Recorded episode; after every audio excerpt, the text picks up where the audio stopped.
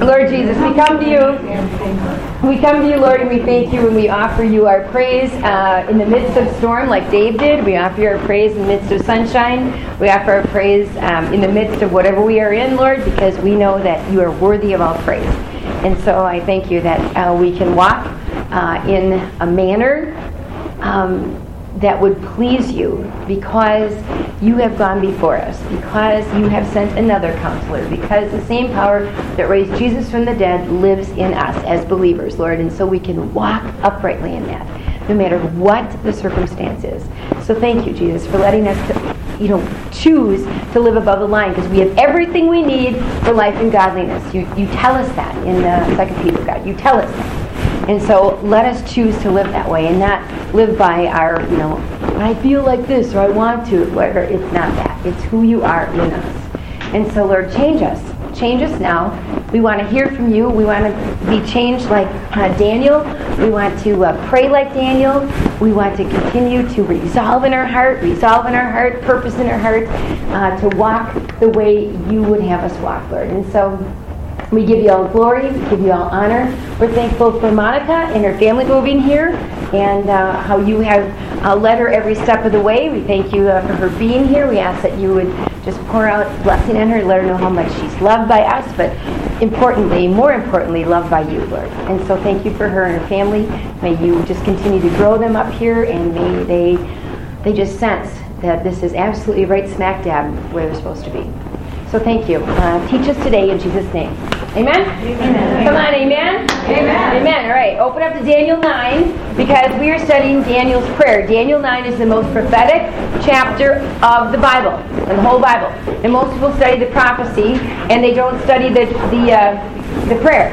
Okay, but it's more important that we study the prayer and then we're going to go to the prophecy, okay? Because the prophecy is, is then based on you know, what he was praying about, okay, because that's the best thing, right? So we learn about why we study prophecy, and it's not to become, you know, like some knowledgeable, smarter sinner. It's, it's so that we know that if you have your little timeline, let me grab this for a minute. If you have your timeline of Daniel, we know that everything has happened from like the fall of Jerusalem, where we started, okay, all the way to the happy face before uh, the rapture. And so that is it was prophesied and it came true. Okay? So therefore, the happy face forward will be true. Is that correct? Okay. So we know that we know that that's how we continue to study that, uh, and why we study prophecy. So as we are, I only have a black and white one for you, sweetheart. Uh, as we are walking um, through Daniel, uh, sure as you're walking through town. Hi, dear. Nice to see you. Well, that's a bummer. I mean, that's good though. All right. Last week we were in Daniel nine, uh, in the beginning of Daniel nine, and then, um, and so I just I don't want to start reading there, but I do want to give you just a little a little brief summary because the the prayer of Daniel. Um, came about because Daniel was a studier of the Word of God. Did he have the New Testament there then? No, but he had Jeremiah, right? He was one of the major prophets, Jeremiah, and he was studying Jeremiah 25, okay, and he was studying uh, verses 11 and 12. Of course, he didn't have it marked that way, but now we do, okay? it was like, oh, Jeremiah 25, right? And he was studying, and he realized that he had been captive there for 67 years, taken from Jerusalem to Babylon for 67 years. And Jeremiah said that the captivity of Babylon, uh, in Babylon, was going to be for 70 years. And so he's like, I'm in the last three years of this. And so, because he was a prayer warrior, because, you know, he always prayed, he prayed, you know, uh, basically corporately um, by opening the windows up and praying to the east, praying to Jerusalem, right? Three times a day, but he was always communing with his God because he had purposed in his heart. He had purposed in his heart. Okay, he had resolved in his heart, like we learned in Daniel 1. So during this time, this is about 539, 538 BC, if you want to get the little history thing going here, okay? Remember, it's when the Persian Medes had taken over Babylon, uh, and Darius the Mede and Cyrus the Persian, okay, they conquered Babylon. In Daniel 6, we know that. And Daniel became prime minister and was uh, in the Persian Empire. And the people of Judah, here, the people of Judah are now captive almost 70 years. Almost 70 years. And Daniel knew that the time of captivity was limited to 70 years because it was foretold by Jeremiah, and he wonderfully was a man of, of prayer and a man of studying the Word of God. See, that's what we need to be, right? You study the Word of God and you pray. You study the Word of God and pray. They go hand in hand, hand in hand, okay? So, um, and so he's about in his mid 80s, and um, the time was at hand for the return of his people, and so he assumed the role of intercessor. Of intercessor, which be a very, which would be a very natural thing for him to do because he was such a prayer warrior. He didn't just wake up one morning and go, "Oh, you know what? I can pray about that." No, see, it came out of the inside. It was, you know, over. It was overflowing from the inside out. That then he would be an intercessor for his people, okay, for for Israel and for the temple, because you know Jerusalem at that time was in ruins, without walls and without a temple.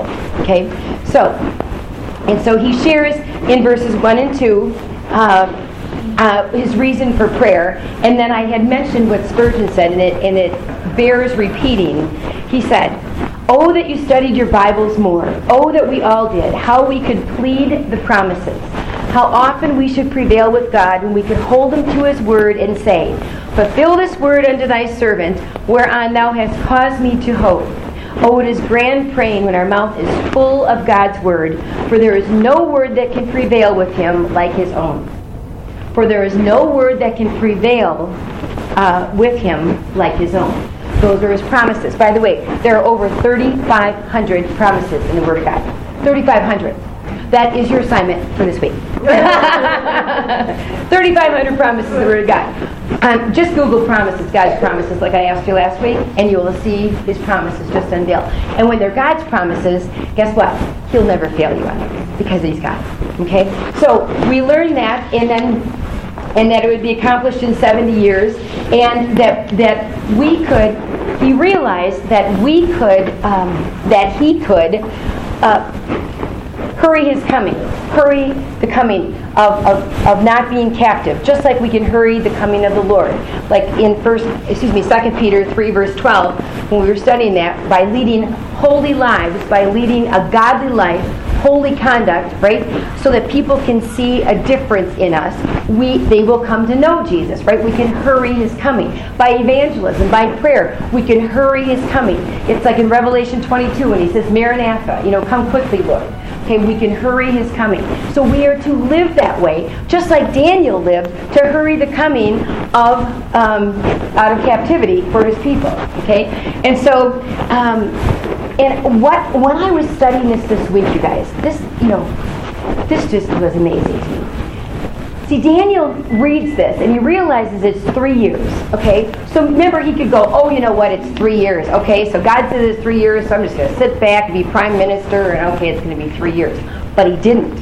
He didn't do that. He, God wants us to join in partnership with him, right? He invites us into partnership with him to accomplish his purposes. And as I was studying this, I realized that Daniel was asking God to take the earliest possible starting point. In other words, Daniel's abduction from Jerusalem for determining the beginning of the 70 years of captivity. Because in history, when you read about this, okay, 587 is when Jerusalem falls and the nation is exiled. 597 is when Jerusalem is attacked and the treasure is taken from the temple.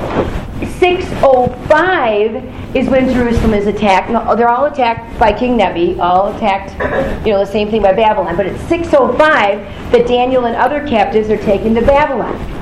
Okay, so do you see the difference? There's an 18 year span there. Okay, and so and so Daniel is praying, hey Lord, you know what? Um, take the latest one so that we can have you know less than this because I see that there's only three years and so I'm asking that it would be this 70 years and not another you know not from this date not from this date but from this date. Are you following me? I mean how excellent is that that he went and just boldly asked him and came before him and said look you know what? I'm going to prevail with you in prayer. I'm going to prevail I'm going to prevail with God in prayer. And then God takes the earliest starting point to determine the 70 years. Then his mercy comes to Israel 18 years earlier. Are you following me? That's exactly what we can do to hurry his kingdom. To hurry his kingdom come, okay? As we continue to do that, all right? So so knowing that this is about three years short of him coming, you know, it was it was not too soon for Daniel to begin praying. So he joined in being a partner, in being an agent, a human agent, right, that God partners with to pray. Okay, so he prayed, and in God's eternal decrees, okay, human agencies are essential. We are made for relationship. We are made to be in partner with him. Okay? And so what happens is God's plan of the agency of the of the ages is declared, okay? He's the one who absolutely declares it, okay? Jeremiah made the prophecy because we know about Jeremiah 25. Daniel's the prayer warrior, and then Cyrus makes the decree. So do you see all the human agents? So that's that's that is so um, exciting to me. That's a that's like a purpose-filled life right? That we're we're causing the hand of God to move, right? He loves that. That we cause his hand to move, okay? And so he prays, and if you remember, he prayed, and the first thing he did is he set his face. He had concentration, remember? Concentration and determination. He set his face. And then he had he made requests. He had supplication. That means pleading. He was pleading with the Lord, okay? And then, um, like Spurgeon said, if you ask a little, you get but a little. If you ask God for a little, you get but a little, okay? And then he was fasting. He was fasting, meaning he was humbling himself with sackcloth and ashes before the Lord. Okay, he was he was taking a very low, humble position, and God loves that. And then he was honest. He just shared outrightly that you know what, I'm not going to conceal anything because you are the all-knowing God. You know everything anyway, and so I'm just going to share with you that you know what, I'm confessing all these wrongdoings. And it wasn't a prayer of they pointing fingers, it was a prayer of we. We have done wrong. We have done wrong. And Daniel easily could have said what? They, they, they. But he didn't. He said he was a part of the people, and he's like, we. We have done wrong. Okay? And so in verse 4, we're going to pick up in verse 4 through 15. Daniel now confesses the sin of his people and glorifies the goodness and the righteousness of God. So 9 verse 4, I prayed to the Lord my God and confessed, O Lord, the great and awesome God who keeps his covenant of love with all who love him and obey his commands. We have sinned and done wrong. We have been wicked and have rebelled, and we have turned away from your commands and laws. We have not listened to your servants, the prophets, who spoke in your name to our kings, our princes, and our fathers, and to all the people of the land. Lord, you are righteous, but this day we are covered with shame. The men of Judah and the people of Jerusalem and all Israel, both near and far, in all the countries where you have scattered us because of our unfaithfulness to you. O Lord, we and our kings, our princes and our fathers are covered with shame because we have sinned against you. The Lord our God is merciful and forgiving, even though we have rebelled against him. We have not obeyed the Lord our God or kept the laws he gave us through his servants, the prophets. All Israel has transgressed your law and turned away, refusing to obey you. Therefore, the curses and sworn judgments written in the law of Moses, the servant of God, have been poured out on us, because we have sinned against you. You have fulfilled the words spoken against us and against our rulers by bringing upon us great disaster. Under the whole heaven, under the whole heaven, nothing has ever been done like what was done, what has been done to Jerusalem. Just as it, as it is written in the law of Moses, all this disaster has come upon us. Yet we have not sought the favor of the Lord our God by turning from our sins and giving attention to your truth. The Lord did not hesitate to bring the disaster upon us, for the Lord our God is righteous in everything he does, yet we have not what? We have not obeyed him. So he's continually coming after him, continually coming after after them, asking them to turn, asking them to repent, asking them to turn, and they did not. Okay, the first thing you notice in this prayer is he worships. He worships, okay, just like Dave was doing when he was um, reading the Word of God in, in, his pain, okay? He's worshiping, okay? He's absolutely under this attitude of humility um, coupled with a boldness in approach, but he worships. He worships the great God, and he says, Oh Lord, great and awesome God, right? he gives him his due. And that's his perfect character. That's God's perfect character. Great and awesome God. All right? So he's worshiping. He's showing respect for God's faithfulness and righteous dealings with his people. As we read through those verses, you can see how he, he commented on how he's the holy judge who cannot let rebellion go. Okay? He's the holy judge. He worships him as that. He's compassionate and forgiving that he called him as he worships. He will not let his people be afflicted forever. In other words, he's calling him his attributes, his names. He is, you know, calling out who he is in worship.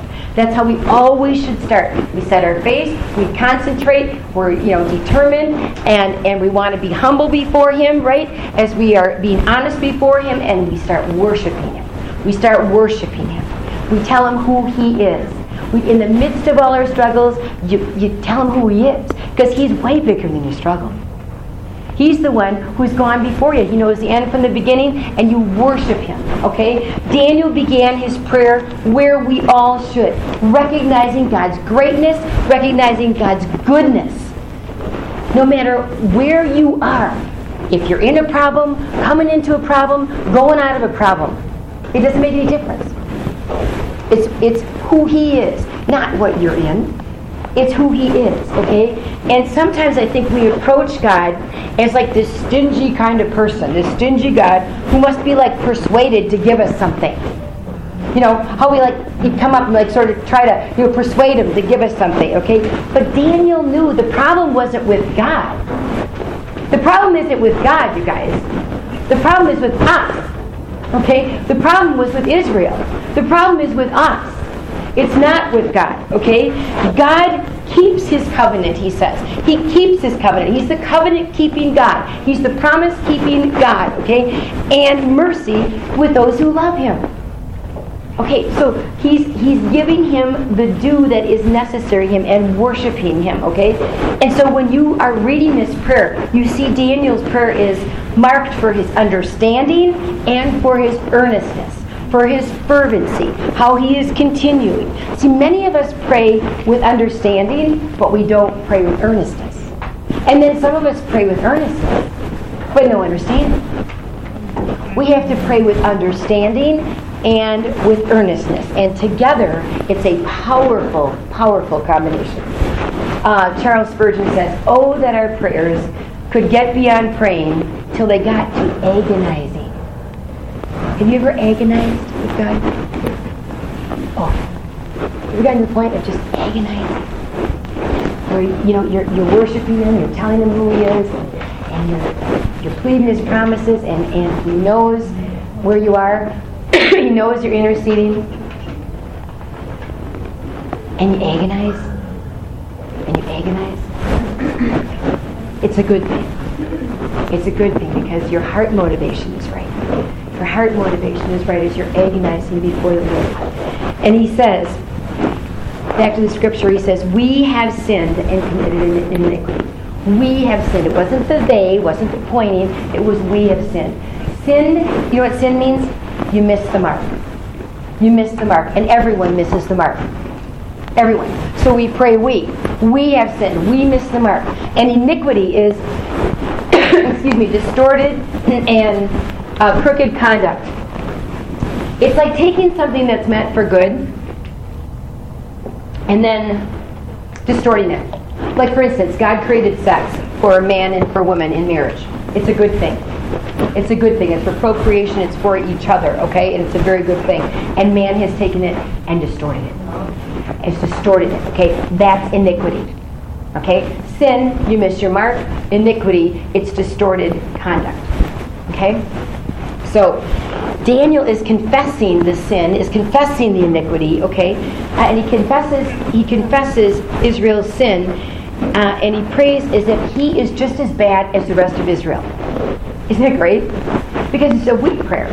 It's a weak prayer. I'm just as bad as these guys. I might not have done all these, but the Word of God says if you broke one, you what? Broke them all. You broke them all.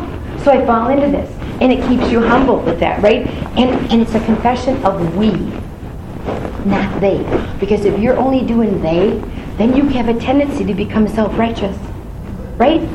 You have a tendency, well, you know, with, that, with this and I, no, no, no. It's we. We have sinned. In fact, Romans 3.23 says we've all sinned and fallen short of what? Glory the glory of God. We've all sinned. And so he's standing as this intercessor before the Lord, and he says, you know what? Please, we've sinned. We've committed iniquity, okay? It's we. It's not a they prayer. And you know, they prayers really never reach God like we prayers do. Because they prayers, uh, you know, take you out of the situation.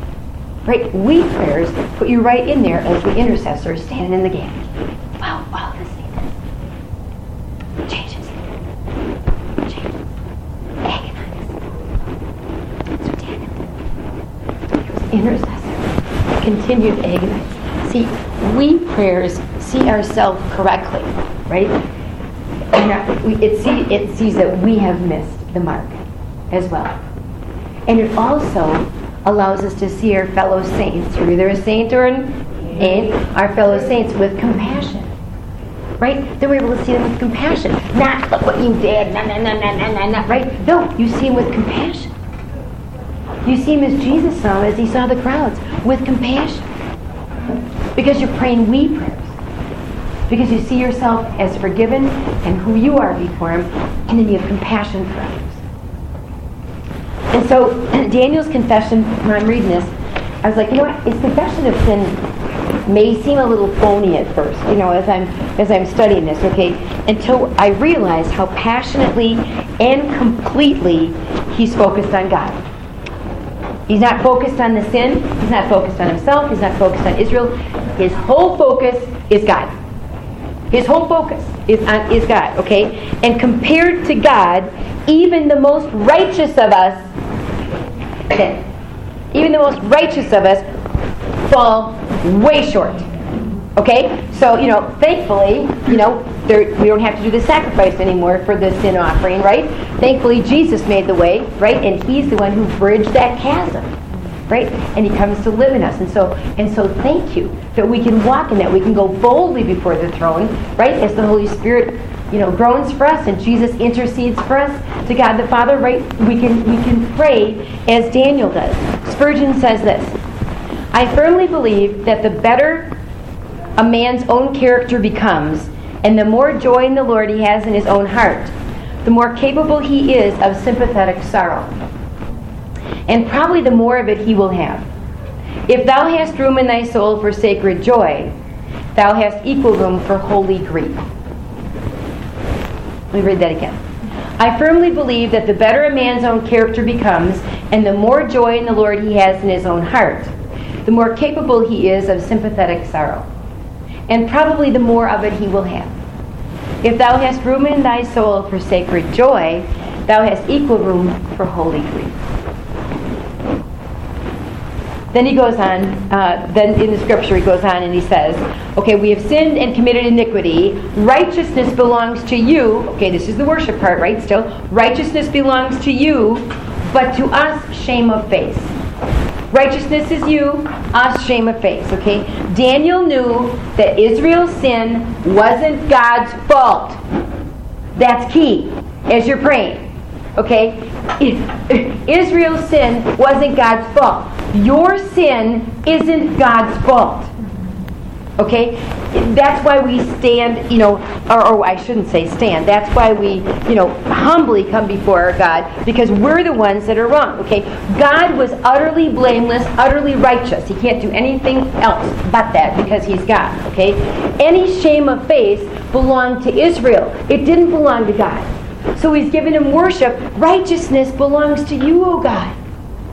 You, O God, you know, but to us, shame of face. Okay? And you know what? It would be really easy for Daniel to complain to God about Israel's problems in this prayer, wouldn't it? Well, nah, nah, nah. I mean, he could have done a whole litany of stuff. And they did this, and they did this, and he could have complained about his own lot in life that he's taken from Jerusalem, right? He could have done all, but he didn't. He didn't complain. He proclaimed. He didn't complain. Okay, he proclaimed the goodness of who God is. He didn't complain. Okay, and so he he he um, he didn't think for a moment that God was too hard on Israel. Not for a moment. Okay, he knew that God is completely righteous, and any failure was on Israel's side. Okay, now that's that's the way to posture yourself before the Lord as you pray. Okay? In other words, do you complain to God about problems in your prayers? That complaining, sort of grumbling kind of thing, oh, poor pitiful me, how does this affect me, and where are you when I need you, and all this kind of thing. By the way, He's always there. You're the one that scoots down the bench. You're the one that moves away from Him. Okay? All right, because, um, or do you complain to God about blanks problems?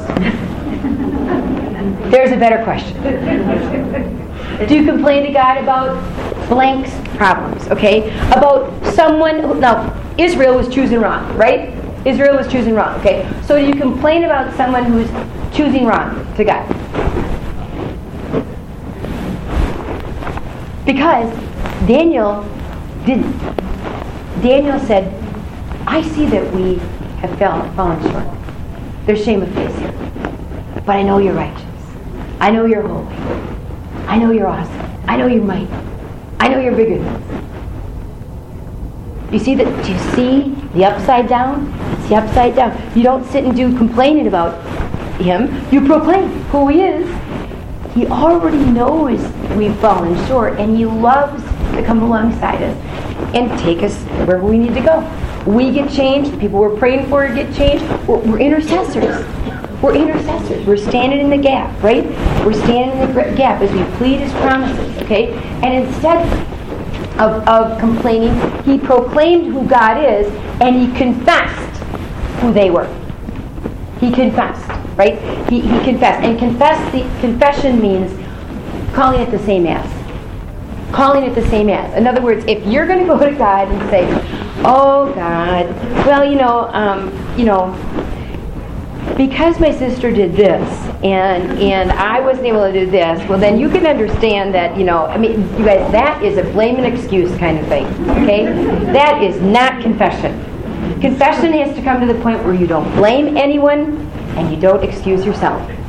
You don't blame anyone else and you don't excuse yourself. Then you know you're a confession. You own your own sin. I'm not saying you're proud of it. You have to come to the point where it's like, you know what, I did this. I nobody led me to this. I chose this. My own evil desires, it says in the Word of God, lead me to this. And you know what, guys? Most of the time, don't be blaming Satan for toothless fun, okay? Just don't do that.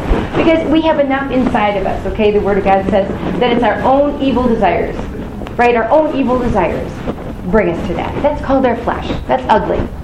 How do we have the good dog in us as well, right? The Holy Spirit? Whichever dog you feed, what?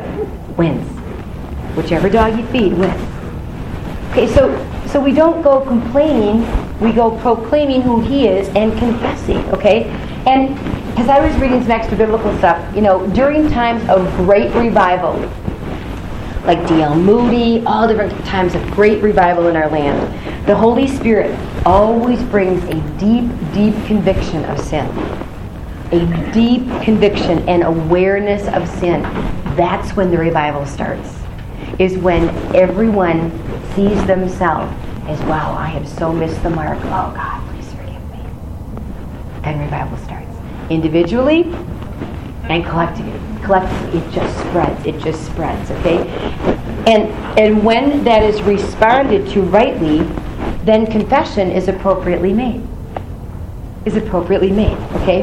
So, genuine confession has to be sincere, you're not blaming anybody else and you're not excusing yourself, okay? It has to be sincere, it has to be specific, and it has to be thorough. Genuine confession, as Daniel was doing, has to be sincere, specific, and thorough, okay? And so, for instance, if I say something like, um, you know, um, oh, you know, please pray for me because I just need to learn how to love these people more in my church and everything, everything. Okay, you guys, that is not a confession. The confession would be, okay, dear Lord, you know what? I had a very sharp tongue with this.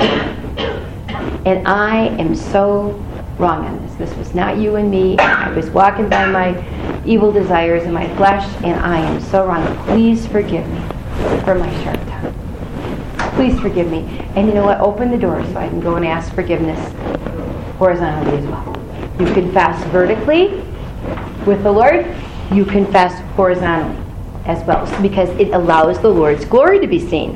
When you go and you confess uh, horizontally, what happens is people go, uh, uh, oh, no, uh, right? And what happens is God's glory is being seen. You know, ashes are being thrown on their head, right? I mean, that's what happens. He loves that because you're walking in that attitude of confession, right? So it's like praying from a very low place, a low place, like you're prostrate, right? That you're low. And our prayers are leveraged when we come to God humble and lowly. And they're leveraged. All right. So he says, Righteousness belongs to you, but to us shame of face. And he goes on to say, We have not obeyed the voice of the Lord our God. Capital L O R D, Yahweh God, personal name of God. Okay? We have not obeyed the voice of the Lord our God, right? Daniel doesn't make the slightest excuse for Israel's sin. All right? The fault belongs to Israel and Israel alone. That's just like when we confess, right? We're not making an excuse. It is our fault and our fault alone, okay? And what happens is, is we are prone for, to our own excuses of our sin, and often we make those excuses, right, in our confession, like I just mentioned, right? That if you're doing that, stop. It's as easy as that. Because God already knows every thought that's ever been on your head before one of them has come to be. So you're not being honest with Him. And so the only person that you're hurting is you. Is you if you're you know if you're trying to eh, eh, you know get around the fact that, that that you have bitterness or you have this or you have that guys why try you know what do you want to go around the mountain a million more times really you don't need to confess it be honest before him there's no need for excuses the excuses are because we don't want to be honest with ourselves because we're trying to make ourselves look good in front of god and guess what there's no good thing in us our heart is deceitfully wicked. Who can possibly know it? Only God. Only God. So when you confess, that's when He runs to you. He doesn't ever leave you, but He runs to you. It's like that away, that away. Watch, watch how I'm working. Watch how I work. Right? And you unleash His power.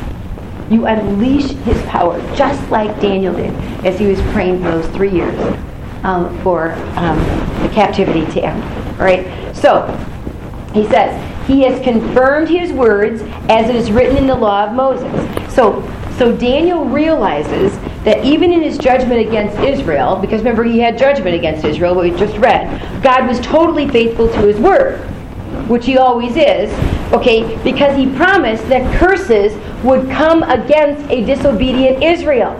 He promised that.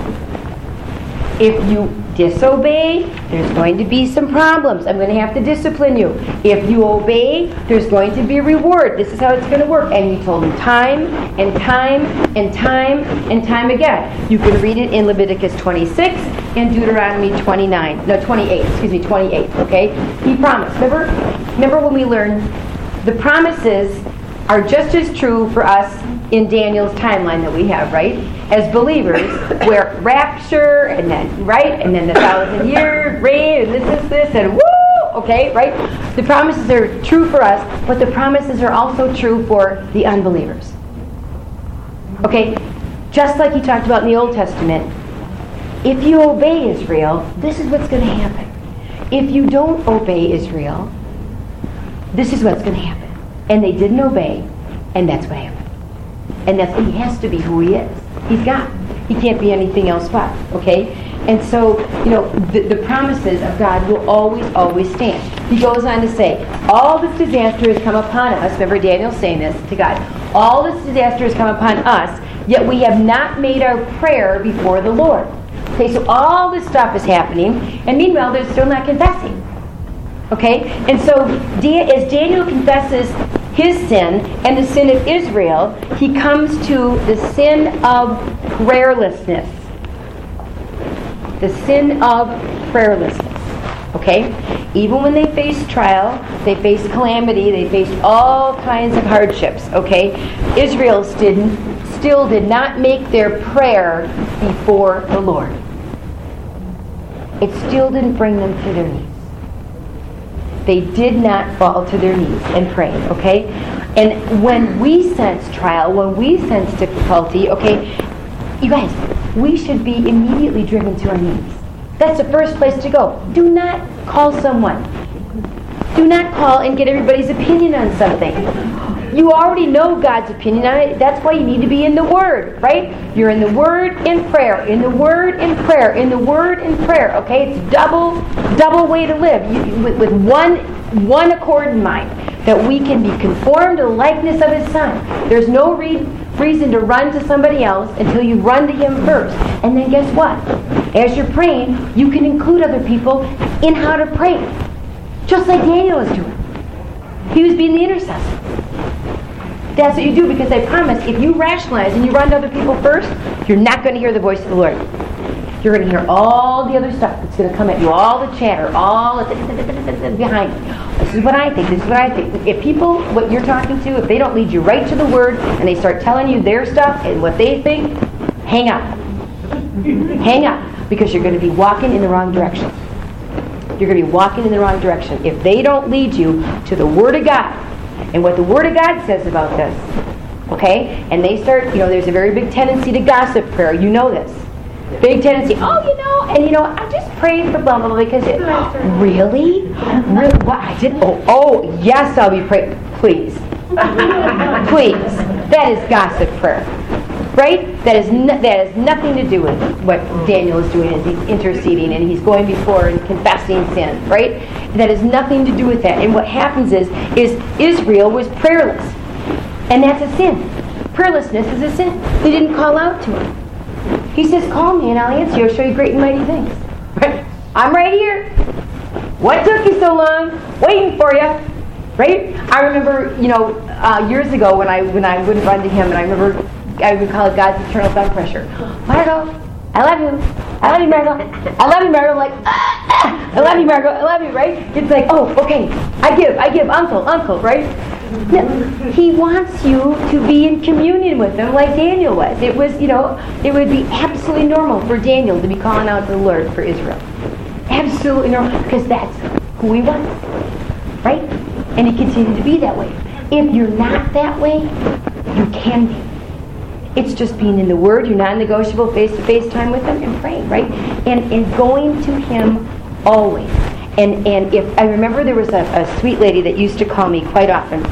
It's probably five, six, seven years ago.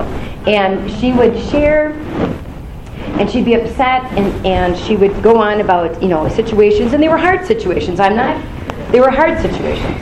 And I would just say, you know what, honey, we're gonna stop here now. And I don't need to hear everything. Okay, because if you hear everything, now you've gotta process that. Because you're gonna it's gonna come through some kind of funnel to you. Okay? And I said, you know what? I know God knows this, but what I'm going to tell you is we're going to go to the Word of God. We're going to go to the Word of God, and then we're going to pray. We're not going to be talking about it all. Because if you ever notice when you start sharing, sharing, sharing, you end up talking about it all, and then guess what? You never get to pray. That's a trick. Right? That's a trick from the evil one, right? Right? Oh no, no, you go right to prayer. It's like, oh wait a minute, wait a minute. But see, you, he didn't know who he is, so you can worship him and go to prayer in who he is, right? Otherwise, you know, you're trying to figure out, well, what should I say? But when you're in the Word of God, just like Daniel was all the time, it just comes easily. Oh, wait, this is promise. His promise is this. I'm praying his promises. He has to stand on this. He can't deny himself. That's who he is. And so you're able to walk. You're able to walk and be that intercessor for that person, right? And so that's what he continued to do. And he says, who brought all this disasters come upon us, yet we have not made our prayer before the Lord our God. Who brought your people out of the land of Egypt with a mighty hand. There he goes. He tells them again. He always remembers. He's, he's worshiping and telling them, look, you brought, you brought us out of the land of Egypt. I mean, that's a big deal. All those years we were still disobeying. We were really jerks, this, this, and you brought us through. You brought us, you parted the Red Sea. You did everything for us. You fed us, right? I mean, it was amazing. Gave us water, okay? And as Daniel's praying, he remembered that the Lord delivered Israel from Egypt. When you're praying, you need to remember how you're delivered. How you've been delivered.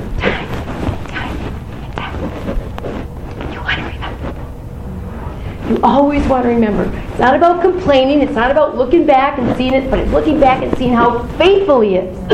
How faithful He is, how you've been delivered time and time and time and time again. So guess what? Are you going to be delivered now? Oh, you bet you are. Oh, yeah. Because he's the, he's a never changing God. And so he looks back and he goes, Look what you did here. Right? Look what you did here. You brought your people out. He remembers he remembers the Old Testament standard of God's power. That's the Old Testament standard of God's power, the deliverance from, from Egypt for Israel. Okay?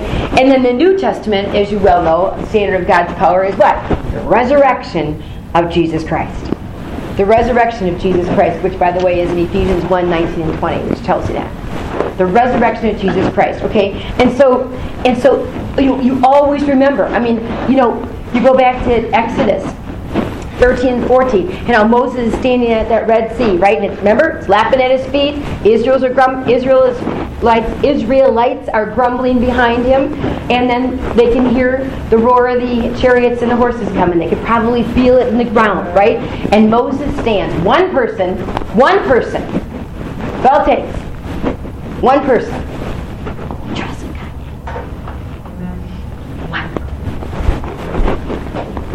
Is it you? He said, you. Just one. And he stands there and he says, to all these grumbling people for all these years, he says, the Lord will fight for you. You only need to be still. Today you'll see your enemy no more. Wow. One man, one big guy, knowing who he is. Knowing who he is. And brought your people out of the land of Egypt, right? What do you remember when you pray? What do you remember when you pray?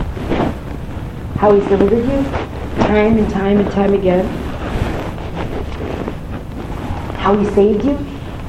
How he picked you up out of a pit? How he gave me children when I was infertile? How he was faithful and faithful and faithful? how even though I slapped him in the face a million times, he still came after me. What do you remember as you pray? Ask yourself that. What do you remember? Remember how he delivered you. Remember how he delivered you. Then in verses 16 through 19 of uh, chapter 9, um, I want you to uh, read that with me. Or let's start in 15. Now, O Lord our God, who brought your people out of Egypt with a mighty hand, you made for yourself a name that endures to this day, we have sinned and we have done wrong. O Lord, in keeping with all your righteous acts, turn away your anger and your wrath from Jerusalem, your city, your holy hill. Our sins and iniquities of our fathers have made Jerusalem and your people an object of scorn to all those around us. Now, our God, hear the prayers and petitions of your servant for your sake, O Lord, look with favor on your desolate sanctuary. Give ear, O God, and hear. Open your eyes and see the desolation of the city that bears your name. We do not make requests of you because we are righteous, but because of your great mercy. O Lord, listen. O Lord, forgive. O Lord, hear and act. For your sake, O my God, do not delay, because your city and your people bear your name. Wow, this is the petition. Worship, confession, petition. This is the petition, okay? This is urging the Lord to fulfill his promise to end the 70 year Babylonian captivity. And he is very fervent in this, isn't he? he is absolutely has an objective with the Lord. Okay, and so he says, you know, he, he asks God to forgive and to restore Jerusalem. And he says, Let your anger and your fury be turned away from your city, Jerusalem. Okay, so after his confession of Israel's sin that he had just gone through, okay, and God's great righteousness, he was he was comparing like, whoa, you're so righteous, and you know we have so sinned, right? Shame of face, okay. Daniel simply asked God to mercifully turn his kindness, right, his kind attention to Jerusalem. Just turn your face to Jerusalem. Mercifully, merciful, not getting what we deserve. Right? Not getting what we deserve. Turning your face, look at Jerusalem, look at the temple, cause your face to shine on your sanctuary. Cause your face to shine on your sanctuary, and that God, you would do it without delay. You do without delay, right? Do not delay for your own sake, not for mine. He could easily have said, hey, you know, God, I've been in captivity for 67 years. and I haven't really, excuse me, been serving you. If you haven't noticed, I have really been giving it my all. I mean, I mean, look, right? He could have easily done that. Did he do that? No. It wasn't for his sake that he wanted to get out of there. It was for your sake, Lord. It's for your sake. In other words, it's the same thing that Jesus did, right? Walking the earth. Not my will, but what? Yours be done if you could possibly take this from me, take this from me, you know, this cup from me, going to the cross to take all the sin of the world, okay, and, and if you could possibly take this from me, do. But if not, not my will, yours be done. Right? It's for His purpose, His glory, right? Do not delay for your own sake. And so, you see, Daniel's praying as a patriot, right? He's not praying as a patriot, you know, for the kingdom of Israel. He's praying for a patriot of the kingdom of God. That's how you pray. As a patriot for the kingdom of God. Not my will, Lord, but yours be done, right? We need to pray with that similar patriotism, patriotism, patriotism, right? For the kingdom of God. All right? Spurgeon says, let it never be said that the Church of God has no feeling of patriotism for the holy city, for the heavenly land, and for her glorious King enthroned above. To us, Christian patriotism means love to the church of God. Church, body of Christ. Body of Christ, okay? So Daniel asks all these things according to your righteousness, right? Not nothing about me. This isn't because I'm asking. It's because of who you are and your righteousness. Okay? It, it's like it's like Daniel is praying this. Lord, I'm not asking you to do anything against your righteousness. Are you following me? I'm not asking you, Lord, to do anything against your righteousness. Okay? All right. I'm praying this to advance your righteous glory. Okay? It, to advance His righteous glory, God's righteous glory. Okay? That needs to be our underlying purpose in our praying, right? That we're advancing God's glory. Right? Of course, He's going to answer that, isn't He? You're advancing God's glory. Here's what Spurgeon says. Um, oh, that we might learn how to pray so that God should be the subject as well as the object of our supplications. The subject and the object of our supplications, of our pleadings. God is the subject and object. Okay, if you remember this sentence, you know, break down the sentence. You got a subject and an object, right? Okay, so he's the subject and the object of our supplications. Okay, oh God, thy church needs thee above everything else. A poor little sick, neglected child needs 50 things, but you can put all those needs into one if you say that that child needs its mother. So the church of God needs a thousand things, but you can put them all into one if you say the church of God needs her God. Huh? Is that great? Needs her God, okay? And so he's saying, according to your righteousness, right? And cause your face to shine. Just just steep in that a minute. Right? He's asking God to cause his face to shine. Right? Holy, more brilliant than the sun, right? I mean, you can't even look at it, right? It's so awesome, right? He's causing his face to shine. This is the heart of Daniel's plea. He's asking God to cause his face to shine. He knows that God's people need this so much, okay? And they need so much, period. But that need can be summed up in this. They need God for your face to shine in them. Right? That's all ever need. Oh God, I need your face to shine. Oh God, I need your face to shine on my people.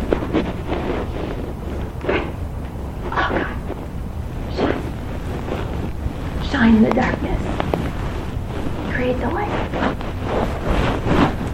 And he says, For the Lord's sake, cause your face to shine on your sanctuary, which is desolate. And then he says, Do not delay for your own sake. Do not delay for your own sake. So Daniel's prayer is consumed with the glory of God. God's fingerprints everywhere. The glory of God. God's fingerprints everywhere, right? Consumed with the glory of God, okay? Not primarily the benefit of man. Are you following me? A lot of us pray for the benefit of us, for the benefit of man. He's consumed with the glory of God to be shown. And guess what? As plunder and spoils come, guess what? Of course it will benefit man, according to his righteousness. According to his righteousness, okay? And so his purpose in prayer was to see God's work accomplished. God's work accomplished and his cause to be glorified. God's work to be accomplished, God's cause to be glorified. Not my work to be accomplished, not my work to be glorified.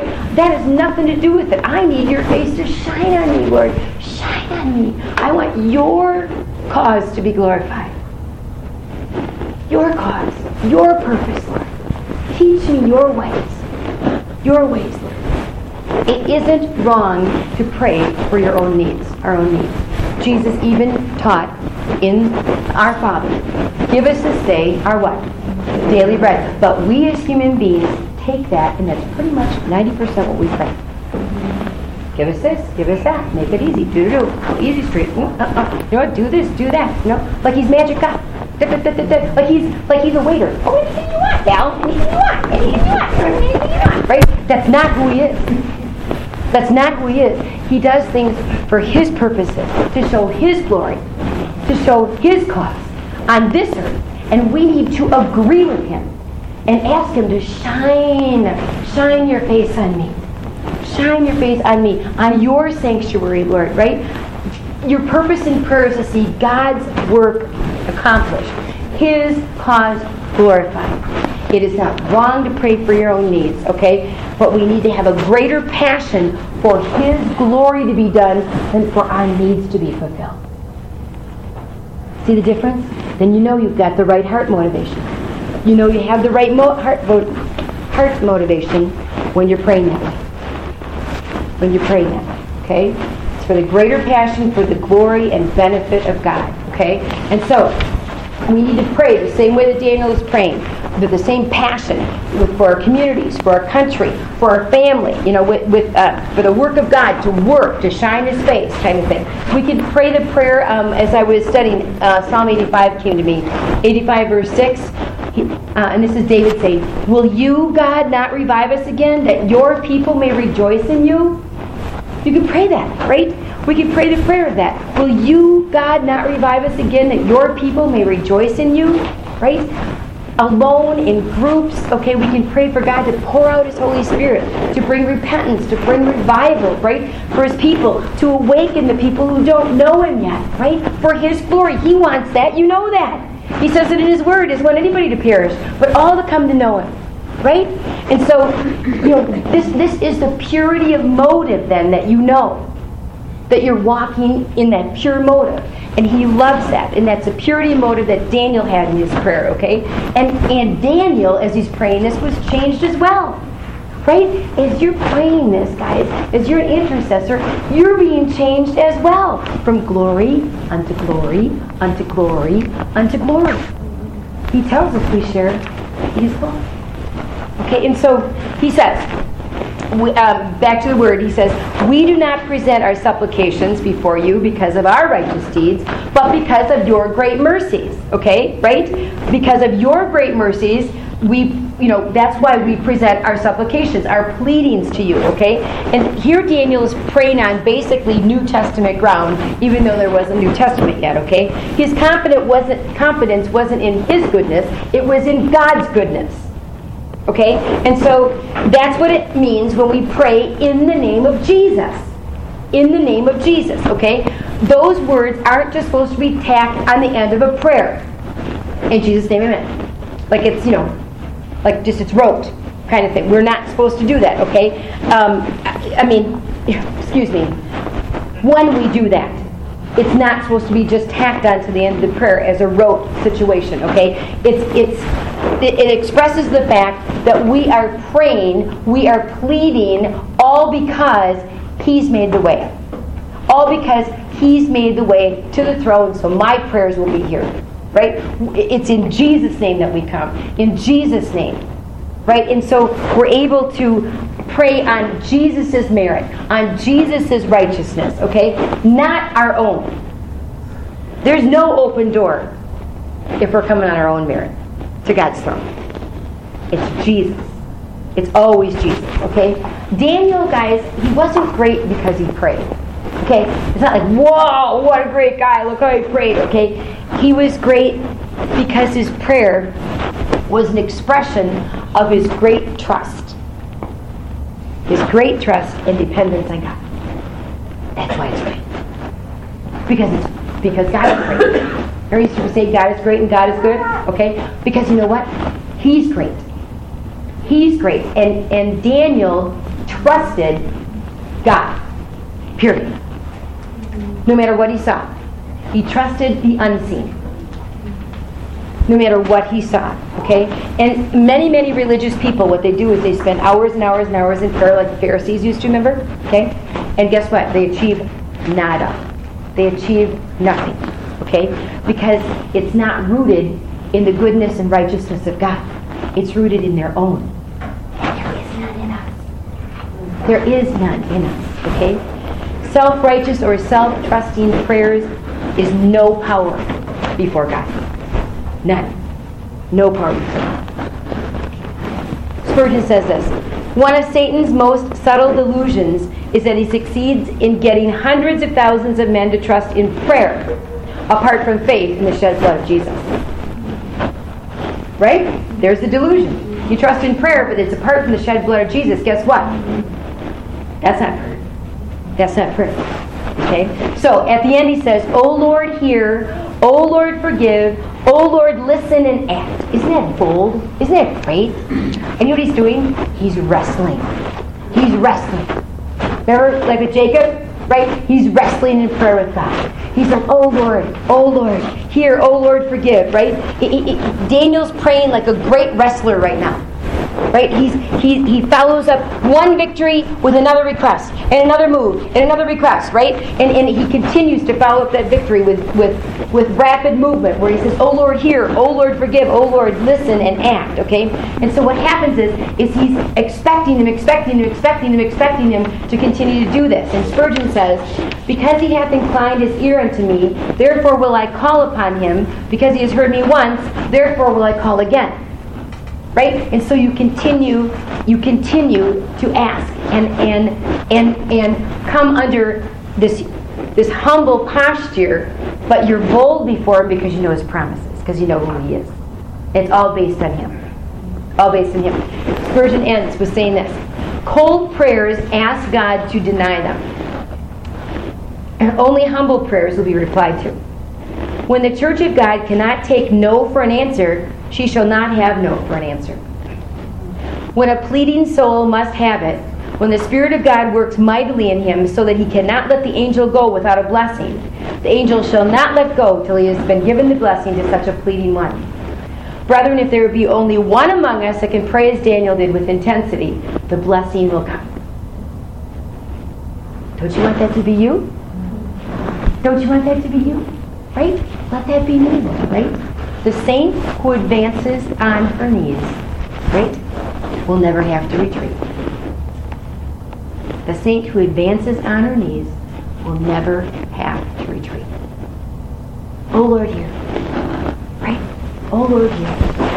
Oh Lord, forgive. Oh Lord, listen and act. Right? The New Testament encourages us to approach God with confidence, expecting him to respond in accordance to his perfect will. Okay, he tells us that. I want you to read these verses this week as you're going, as you're as you're seeing Daniel um, and how he prayed, and how in the New Testament God encourages us um, to pray, to approach Him with confidence, expecting Him to to absolutely respond in accordance to His perfect will. So, His perfect will his promises, right? His promises. We, we have over 3,500 of them, all right? And so we're able to pray that. Um, I want you to read Matthew 7, 7 through 11. And remember to read the context, guys, all in, okay? I'm just giving you specific. Um, John 14, 13 and 14. And then 15, John 15, verse 7. Ephesians 3.12 and Hebrews 10, 19 through 22. 19 through 22. Okay, I want you, I want you just to steep in those, uh, and and then continue to read um, Daniel 9. We're gonna um, see how Gabriel comes. Gabriel, remember, angel, right, comes and shares and, and gives him understanding. Okay, and then Gabriel is like, yeah, well, just wait to hear this about the 70 years, dude, right? And so, you know, then we go into the whole prophecy part of it. So we're going to uh, finish up with Gabriel for a bit next week, and then we're going to kick into the uh, prophetic area of Daniel 9. Okay, and so, and so. Um, you have to remember that Gabriel is one who came and spoke with who? In the New Testament. Mary, told him Jesus was going to be born to her, right? And who else? Elizabeth. Tell her John the Baptist to be born. They were cousins, okay? And to Daniel, another time. Remember, before he spoke, Gabriel came to Daniel as well. So Gabriel shows up on the scene. It's very, very easy. You know, heaven and earth are very, very close for angels. They fly. And a messenger, you know, he's the messenger. And he's there. Yeah, you must have hit this. Because I just hit it